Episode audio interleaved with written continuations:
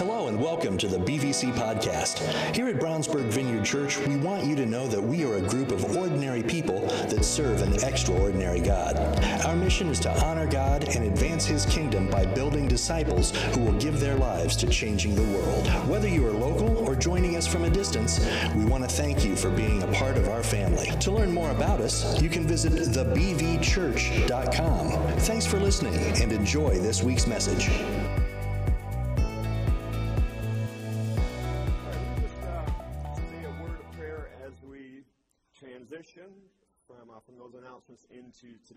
So, uh, so God, I thank you for uh, for Kelly's testimony and just just the idea, God, that um, that we can seemingly be away from the church for 25 years, but never be away from you. That you are always keeping us close. You're always keeping us within view of your eye. You're always holding us and ready to pull us back in. So I just thank you, God. And I just want to rest um, this morning in the assurance of your goodness that, God, you are quick to forgive, quick to love, quick to exercise grace, that you are passionate to defend your children. You run out after us. So I just pray in this moment and as I share this message but for any of us who struggle maybe with the religious spirit or with guilt or condemnation or with any idea that we have to be something or do something to earn our standing with you, that in this moment the Holy Spirit would just completely set us free from that thought. And that in this moment, just the overwhelming security of knowing that our salvation is based on your goodness and not on our effort. In Jesus' name. Amen. Uh, the word influence has been part of the English language for thousands of years. People have used the word influence. But it wasn't until 2019 that Merriam Webster's dictionary put the word influencer into the dictionary. All those years, it wasn't until 2019 that it was added, the word influence was added to the dictionary. There's always been people of influencers, but it wasn't until we had the marriage between social media and the millennial generation that we really gave birth to this new moniker, this new name of influencer. An influencer is defined as someone who has the power to affect the purchasing decisions of others because of their authority, knowledge, position, relationship, authenticity, or authenticity with their social media audience. And so, what influencers, influencers are, they are people who post, make posts, or put pictures of themselves on social media, wearing, using products, uh, being in certain locations, all in an effort to get their followers to buy or to believe in the same product. Now, there are a lot of different influencers. There are micro influencers who operate more geographically, and then there are just universal influencers who make tons of money. At the top of the influencer heap is Portuguese soccer player Cristiano Ronaldo. Interestingly enough, Cristiano Ronaldo was the first social media influencer to surpass 500 million followers intriguing biblical note about that at the time that Jesus walked the face of the earth, the earth's population was around 300 million. Cristiano Ronaldo has more followers than lived at the time that Jesus was alive. Ronaldo makes anywhere between $880,000 and a million dollars per post. Could you imagine making that much? I've seen some of your posts. They're not worth $880,000. His are. $880,000 for making a post. All those years that I posted food pictures and I got nothing from it. When you stand back and you take a look at what's happening on social media with the influencers, there's a couple concerns that, that one might have. And the first one is is that the social media influencers, social media influencers really put almost all of their attention and all of their focus on external, on external beauty, on external pleasure, on external location. The idea is that if, if you wear this shampoo, use this shampoo, or wear these jeans, or wear these sunglasses, or use this makeup, you're going to look this beautiful, and your friends will be this beautiful, and you will have as much fun and you'll visit as exotic locations as I visit if you use these products.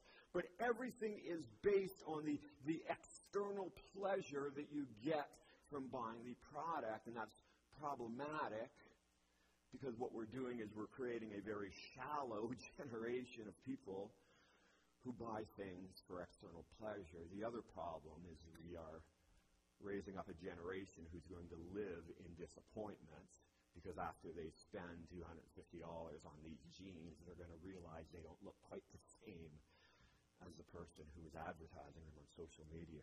The other concern that you might have is that the influence of these influencers, whether it was intended to or not, extends beyond just influencing what people purchase.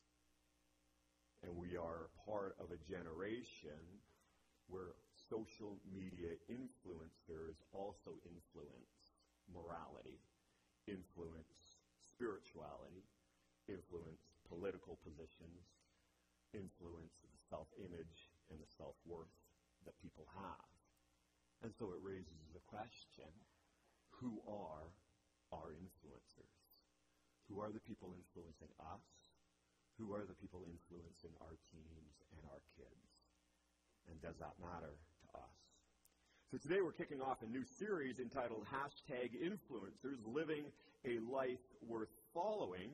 And it's important to note that even though influencers was just added to the dictionary in 2019, you can make an argument that God is a big fan of influencers that the Bible really is an account, story by story, of men and women who were influencers in their generation and in their community. Men and women who were used of God to influence people around them. And so throughout this series, what we're going to do is we're going to take a look at biblical examples of influence and how God used influencers to impact generations and communities. And secondarily, we're going to take a look at how God is calling you and I to be influencers and how He is calling you and I to lead a life that is worth following. Now, for every series that we do, which usually runs three, four, or five weeks, we always have a key scripture that kind of acts as an umbrella scripture for all of the message that, messages that will pre- be preached in that series. Interestingly enough, the key scripture for this series is also the key scripture for our Kids City Kids Ministry. And this is what it says in Matthew 5. You are the light of the world. A city set on a hill cannot be hidden, nor do people light a lamp and put it under a basket, but on a stand, and it gives light to all in the house. In the same way, let your light shine before others so that they may see your good works and give glory to your Father who is in heaven. See, long before TikTok, Twitter, Twitch, YouTube, and Facebook, God called his followers to be influencers. There is a call on your life to be an influencer. And so the purpose of this series over the next four weeks is for you and I to learn how to become an influencer who leads a life that is worth following. And I want to make a little bit of an ironic point this morning when you consider it. Those people who consider themselves social media influencers, who that is their career or a part of their career, social media influencers are keenly aware of how everything that they do, everything that they say, everything that they wear, everything that they put out there in the universe for people to, to see, everything that they do affects their influence. They are very strategic about what they say and what they and how they live and where they go and what they do because they understand that their action is going to affect their followers. And if you talk to any influencer, they have a whole strategy as how to maintain or gain followers. And what's ironic about that is it could be said that social media influencers are paying far more attention and are far more strategic to the life that they are living and the followers that they have than you and I are as Christians. How often do we do things, say things, post things, uh, act in a certain way, way, and never stop long enough to say, what influence am I having? How is what I'm about to say, how is what I'm supposed to do, how am where I'm supposed to go going to influence that are followers in my life? The people that God has put in my life to influence.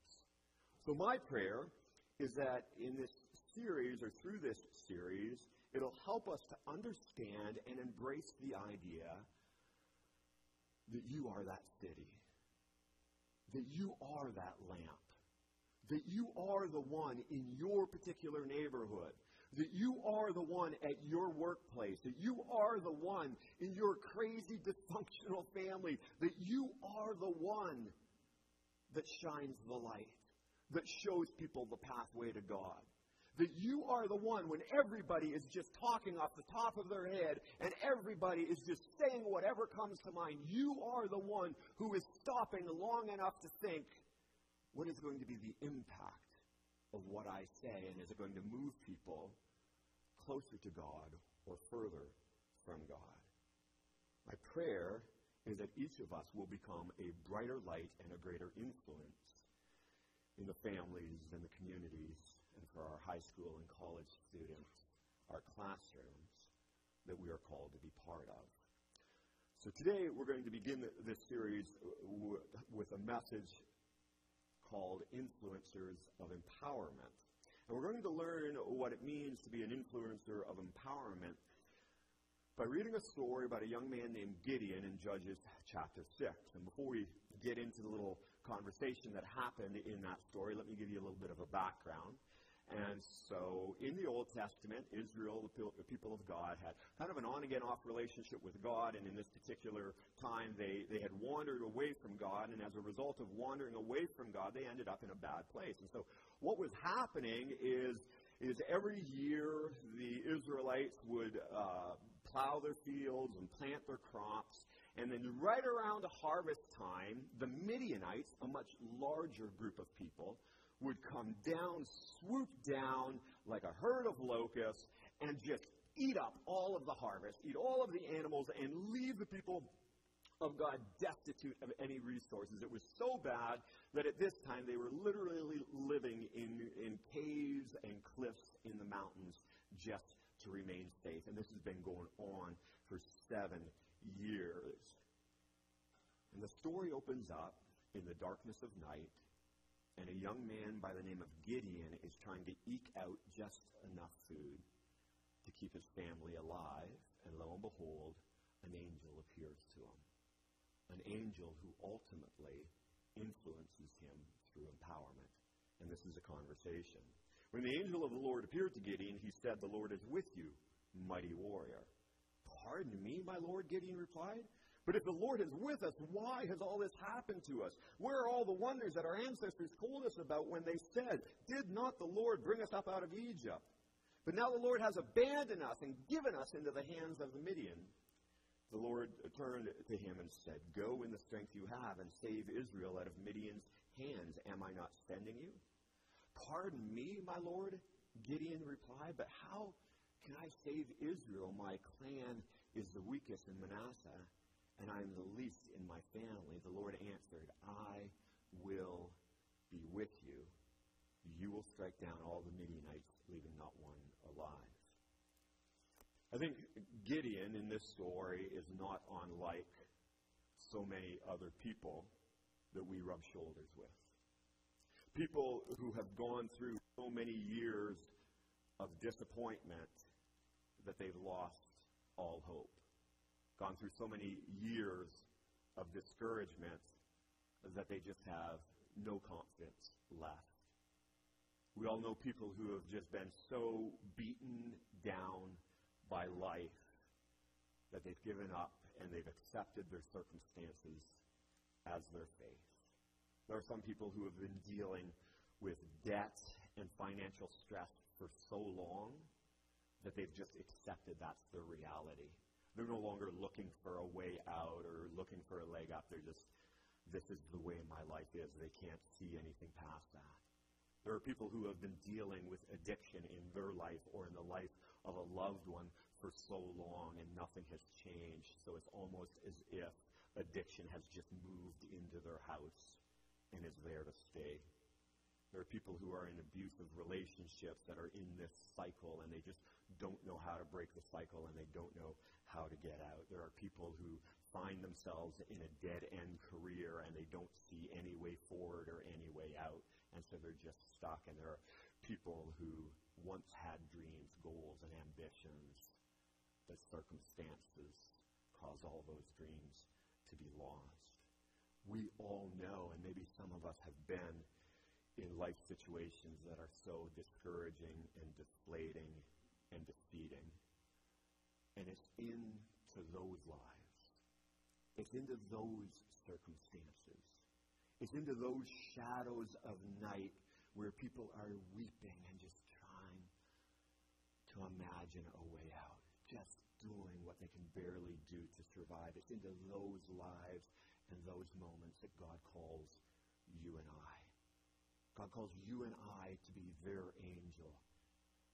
God calls you and I to speak into their lives the way the angel spoke into Gideon's life. And what we learn from this story is that God calls his followers to use their influence to empower those who lost hope.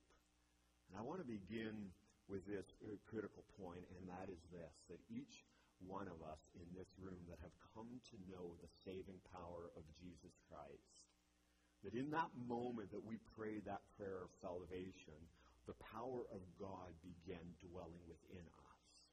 And so you and I have the power to empower others because we have God's power living within us.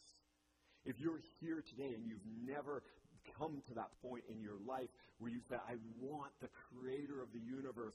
I want the Son of God who died for my sins to be dwelling in me. You can do that today. We make that available every Sunday.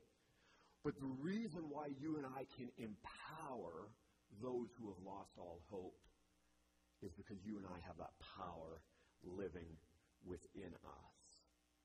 What we're going to see in this story of Gideon and the angel is that the angel empowered Gideon by doing two simple things.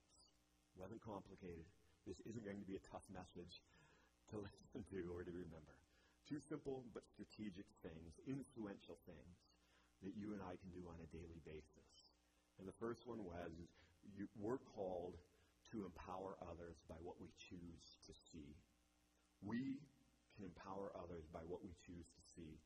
It was almost like, uh, for those of you who remember Abbott and Costello, who's on first, who's on second, kind of interchange. It was almost one of those between the angel and Gideon. It was almost humorous. They were going back and forth, and like they weren't even connecting. They weren't even on the same wavelength because they were looking at two totally different Gideons. Gideon was looking at a much different Gideon than what the angel was looking at. And everything the thing everything that the angel said, Gideon didn't see, and everything that Gideon saw, the angel didn't see. And so they have this conversation where it's going back and forth, and it's like they're not seeing the same thing. Gideon opens up and he says, All this has happened to us. And when he said those words, there was seven years of death. Seven years of seeing loved ones killed by the Midianites. Seven years of seeing houses burned. Seven years of seeing crops being robbed. Seven years of being raw, uh, mocked and ridiculed. It wasn't just a, a bad day. It wasn't just a bad week. It wasn't just a bad month, a bad quarter, a bad year. It was seven years all this has happened to us. What Gideon was saying in that moment is, I don't see any way out. I don't see anything changing. I don't see any hope. I don't see any reason to even keep living. You ever sit down with someone and they just say, I've been looking for seven years for a way out I just can't see a way out. That was Gideon. And those people are around us. And Gideon says, Where are his wonders? The Lord has abandoned us.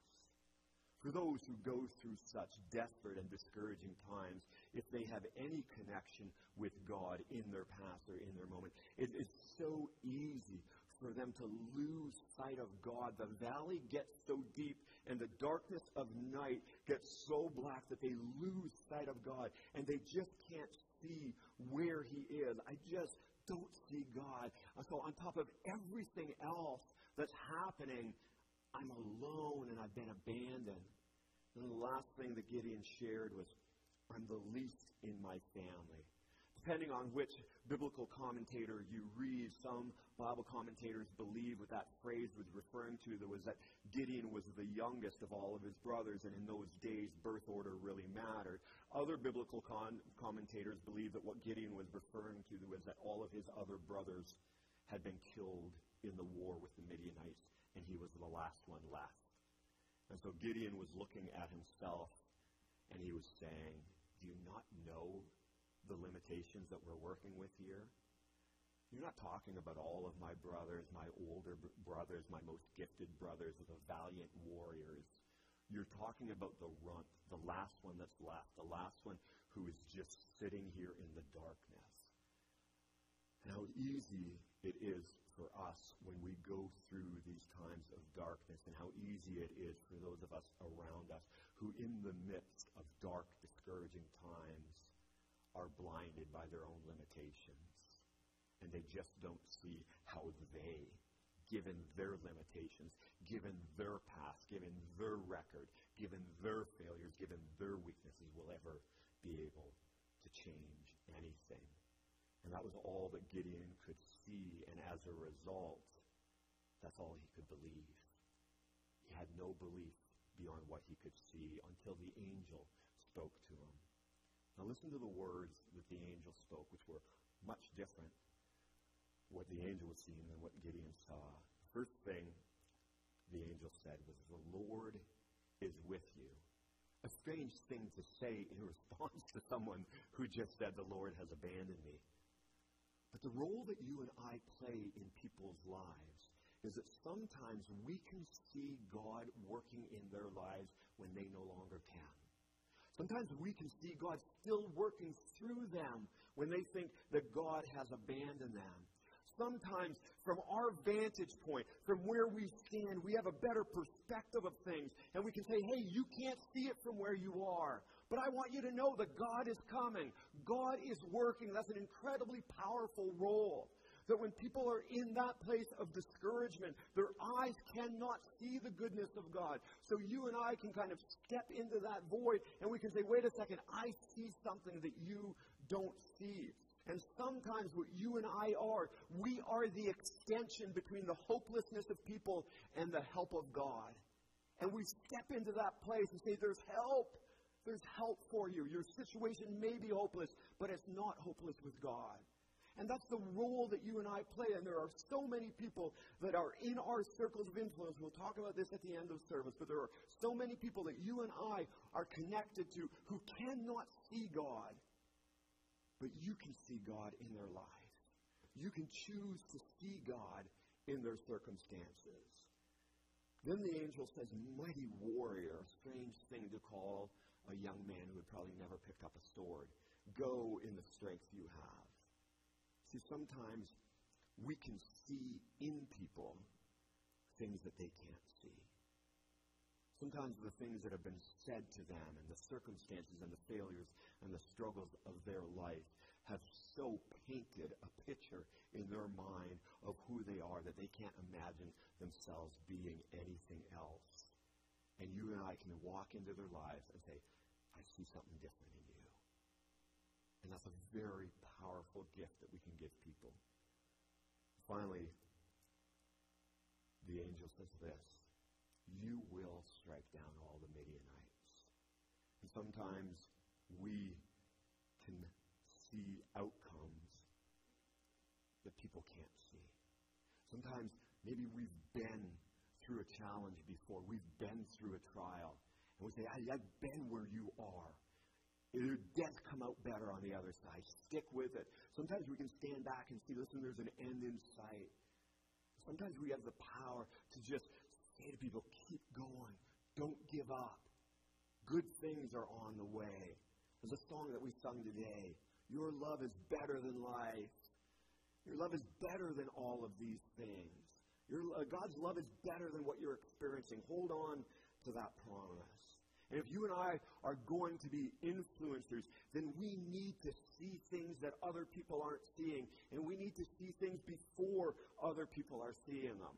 It's so easy for you and I to kind of fall into this routine of just seeing things with our natural eye. It's not difficult for any of us to walk into a situation where somebody's life is completely destroyed, completely disappointed, and we go, oh, yeah, that's a bad situation, and walk away. Anybody can do that, but you and I are called to a higher standard. This really ties into the core of who we are as a church. So, as a, a vineyard church, one of the core values we have as vineyard church is just our value and appreciation for the spiritual gifts that we, we find listed in First Corinthians. And the spiritual gifts, they kind of fall under this umbrella of what are called revelatory gifts. And by revelatory gifts, what I mean is the spiritual gifts give us access to information that allows us to know and to see things that we wouldn't otherwise know. We wouldn't understand or we wouldn't see. And these gifts are available. And as we're in your church, we say we don't we need to operate in the gifts because we can't be walking around this world. We can't be walking in and out of people's lives blindly. We can't be walking into those lives only seeing what they see. We need to be able to walk into people's lives and walk into our communities and see things that nobody else is seeing or see it before they see it. And, and, and part of that whole identity that we have as a vineyard church is that we do this naturally supernatural. We just walk around and you know what? We just in a very casual way just say, I see something in you. Sometimes we're in a situation and we just stop and say, hey, before I say anything, and I often do this, I'll stop and say, Holy Spirit, what do you want me to see that I can't see? What do you want me to see that is being so overshadowed by the circumstances? And the Holy Spirit will often show us, reveal to us things that we would otherwise not see. I want to challenge you. Don't walk through life blind trying to lead other blind people. Walk through life with the eyes of the Holy Spirit. Walk through life seeing potential, seeing opportunity, seeing the power of God, seeing the movements of God in the middle of the darkness. Learn to exercise those spiritual gifts. Learn to see things. Stop long enough. Pause long enough. Ask the Holy Spirit and wait long enough for Him to give you a vision of what's really going on. And then you can be that influence. You can be the person that comes along and says, I can tell you something that you're not seeing, like the angel did for Gideon. People desperately need to know that there is more going on than what their eyes can see. And there's no one outside of these walls that can tell them that. You and I are the city on the hill. You and I are the lamp. Not that lights our path, but lights the path of those people who we need to pull into a relationship with God. Here's the second thing that the angel did for Gideon and that we're called to do is that we're called to empower others by what we say, by what we choose to say. One of the verses that I, I find myself quoting a lot just because it's so applicable in so many different ways is Proverbs 18:21 which says life and death are in the power of the tongue. And we talk uh, a lot about that here, about the power of our words and being responsible for that. Just as a side note, one of the things I love about Brownsburg Vineyard Church is we, I think we have a very high relational IQ. We, we have a high level of relational responsibility. And we hold people accountable and responsible relationally for what they say and how they say it. And, and that keeps the peace around here. We've got to be responsible for what we say, and are, are, we, are we using our words wisely? And so that contributes to our culture, but it also can contribute to our ministry outside of these walls. And as influencers, we need to be fully aware of the power of our words. You need to be aware, and I need to be aware, aware of how powerful our words are. I've often said this before, you maybe heard me say this before, that one of the best analogies that I have for the power of our words is the imagery of mouth to mouth resuscitation. And what happens, for any of you who've taken CPR, what happens in mouth to mouth resuscitation, which has so many um, points of connection with Scripture, and so many times that we see God breathing life and we see the breath of God. It's such a good analogy of what you and I can do with our words. We can actually breathe life into people. I don't know if you know who William Hawes is, but William Hawes, back in 1773, was a British man, and he was one of the forefathers who kind of invented mouth to mouth resuscitation. And William Hawes was so dedicated to proving the effectiveness of mouth to mouth resuscitation that he would actually put up posters and banners all over England where he paid people out of his own pocket to bring recent drowned victims to him within a reasonable amount of time. If somebody you know has drowned, I will pay you to bring them to me. He believed so much that if, if they would bring him a drowning victim, that he could bring that person back to life. He would literally pay money out of his own pocket to try to breathe life into a deceased person. You and I, like William Hawes, are called to breathe life into dead people, into discouraged people, into people who have lost their hope, lost their courage, lost their way. And we do that through the words that we speak. In the story that we read, the minute the angel said to Gideon, The Lord is with you, mighty warrior. Something was birthed or breathed into Gideon. It happened in an instant. But the reality is, is for the most part, those things don't necessarily happen that quickly. What ha- tends to happen in life and in the people we have connections with, it's a cumulative effect of words. That it's negative word after negative word after negative word after negative word until a person is so beat down, condemned, discouraged that they just believe it. But conversely, it's positive word after positive word after encouragement word after encouragement word that finally, one day, somebody finally says another encouraging word, and that's the moment, after 20 or 30 years of hearing it, they finally get it. For those of you who are parents from kids, from, of kids, you understand this dynamic. As a parent, you've told your kid over and over and over again what they can do, what they can become, a good, wise piece of information. You tell them this encouraging thing, and they have no, it doesn't affect them or impact them at all. And all of a sudden they come home and somebody else told them the exact thing you have been telling them, and the light bulb went on. Right? You ever have that happen? It's a cumulative effect.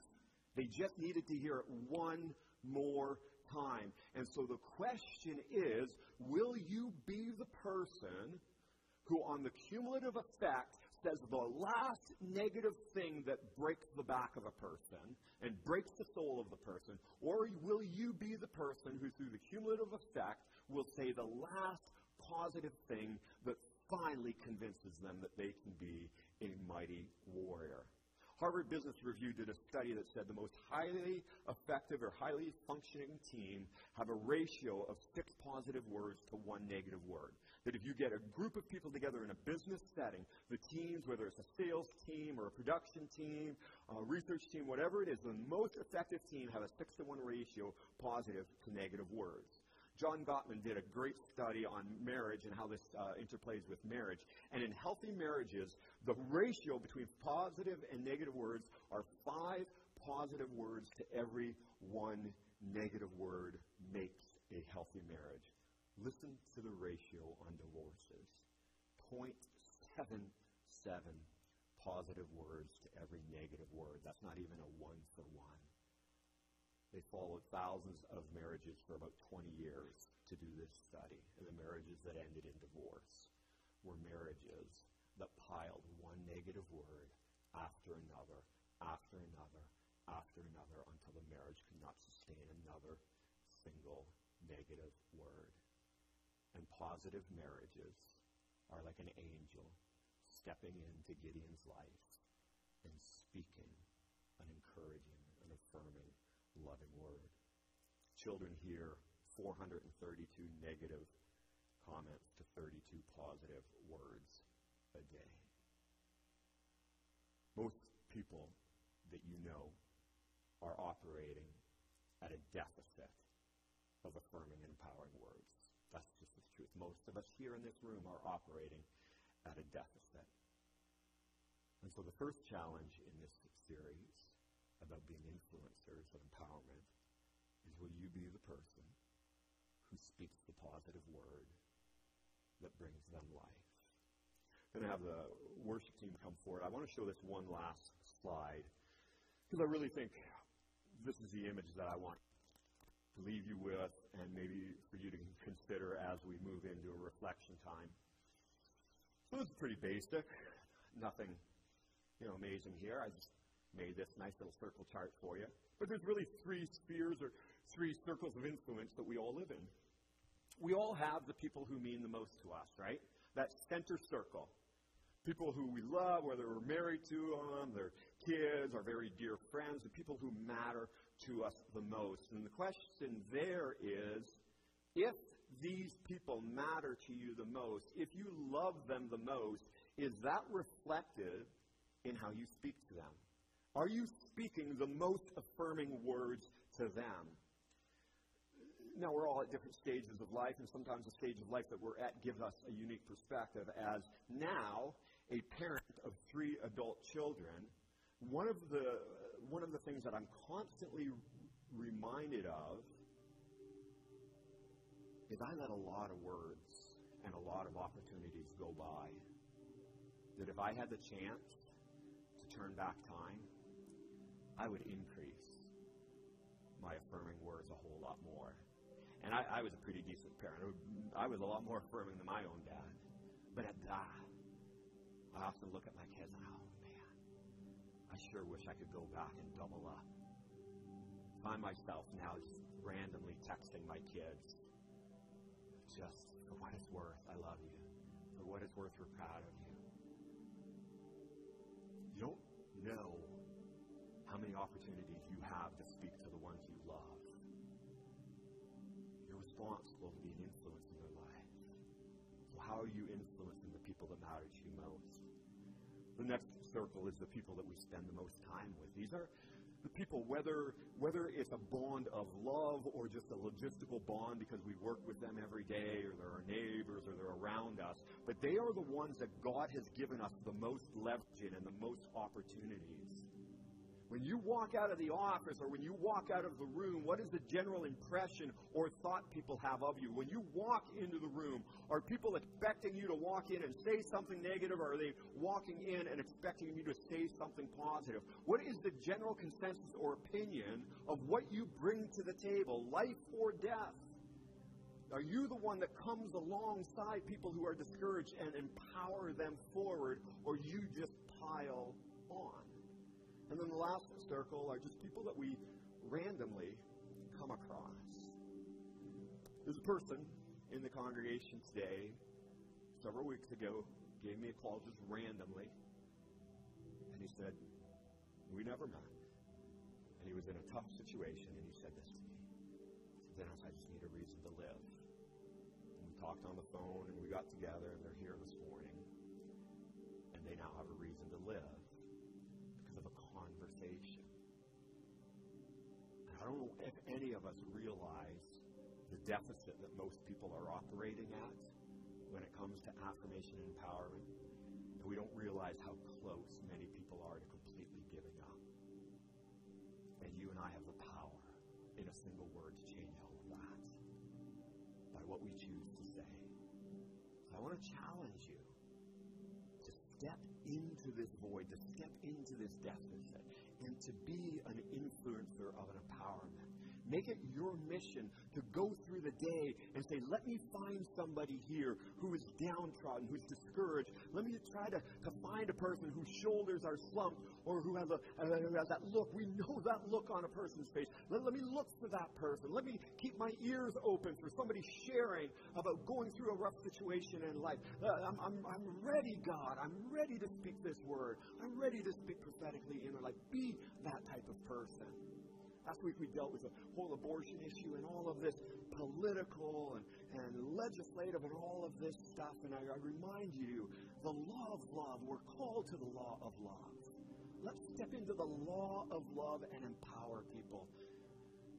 Let me close with this last verse. Jump ahead two chapters from the story that we read.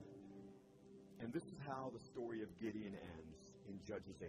It says, Thus Midian was subdued before the Israelites and did not rise its head again. During Gideon's lifetime, the land had peace for 40 years. One empowering conversation, 40 years of peace. So, my question to you is what could happen if you had one empowering conversation each day? Could it be that you had one conversation with a person and in 40 years they come back and said, Do you remember that conversation? From that day forward, I lived in peace. That's the power we have. Let me pray. God, I just thank you for this message and for the challenge that it presents to us. I thank you, God, that for so many of us in this room, we have had angels come along and speak words of empowerment to us. We have had people come along and, and resuscitate us. And so I pray, God, that you would stir inside of us just the, uh, the willingness to answer the call, to be the city on the hill, to be the lamp in the, to, to light the darkness, to be the voice of hope uh, amongst the hopeless, to be the voice of courage amongst those who have lost courage, to be the voice of power for those who have lost all sense of power.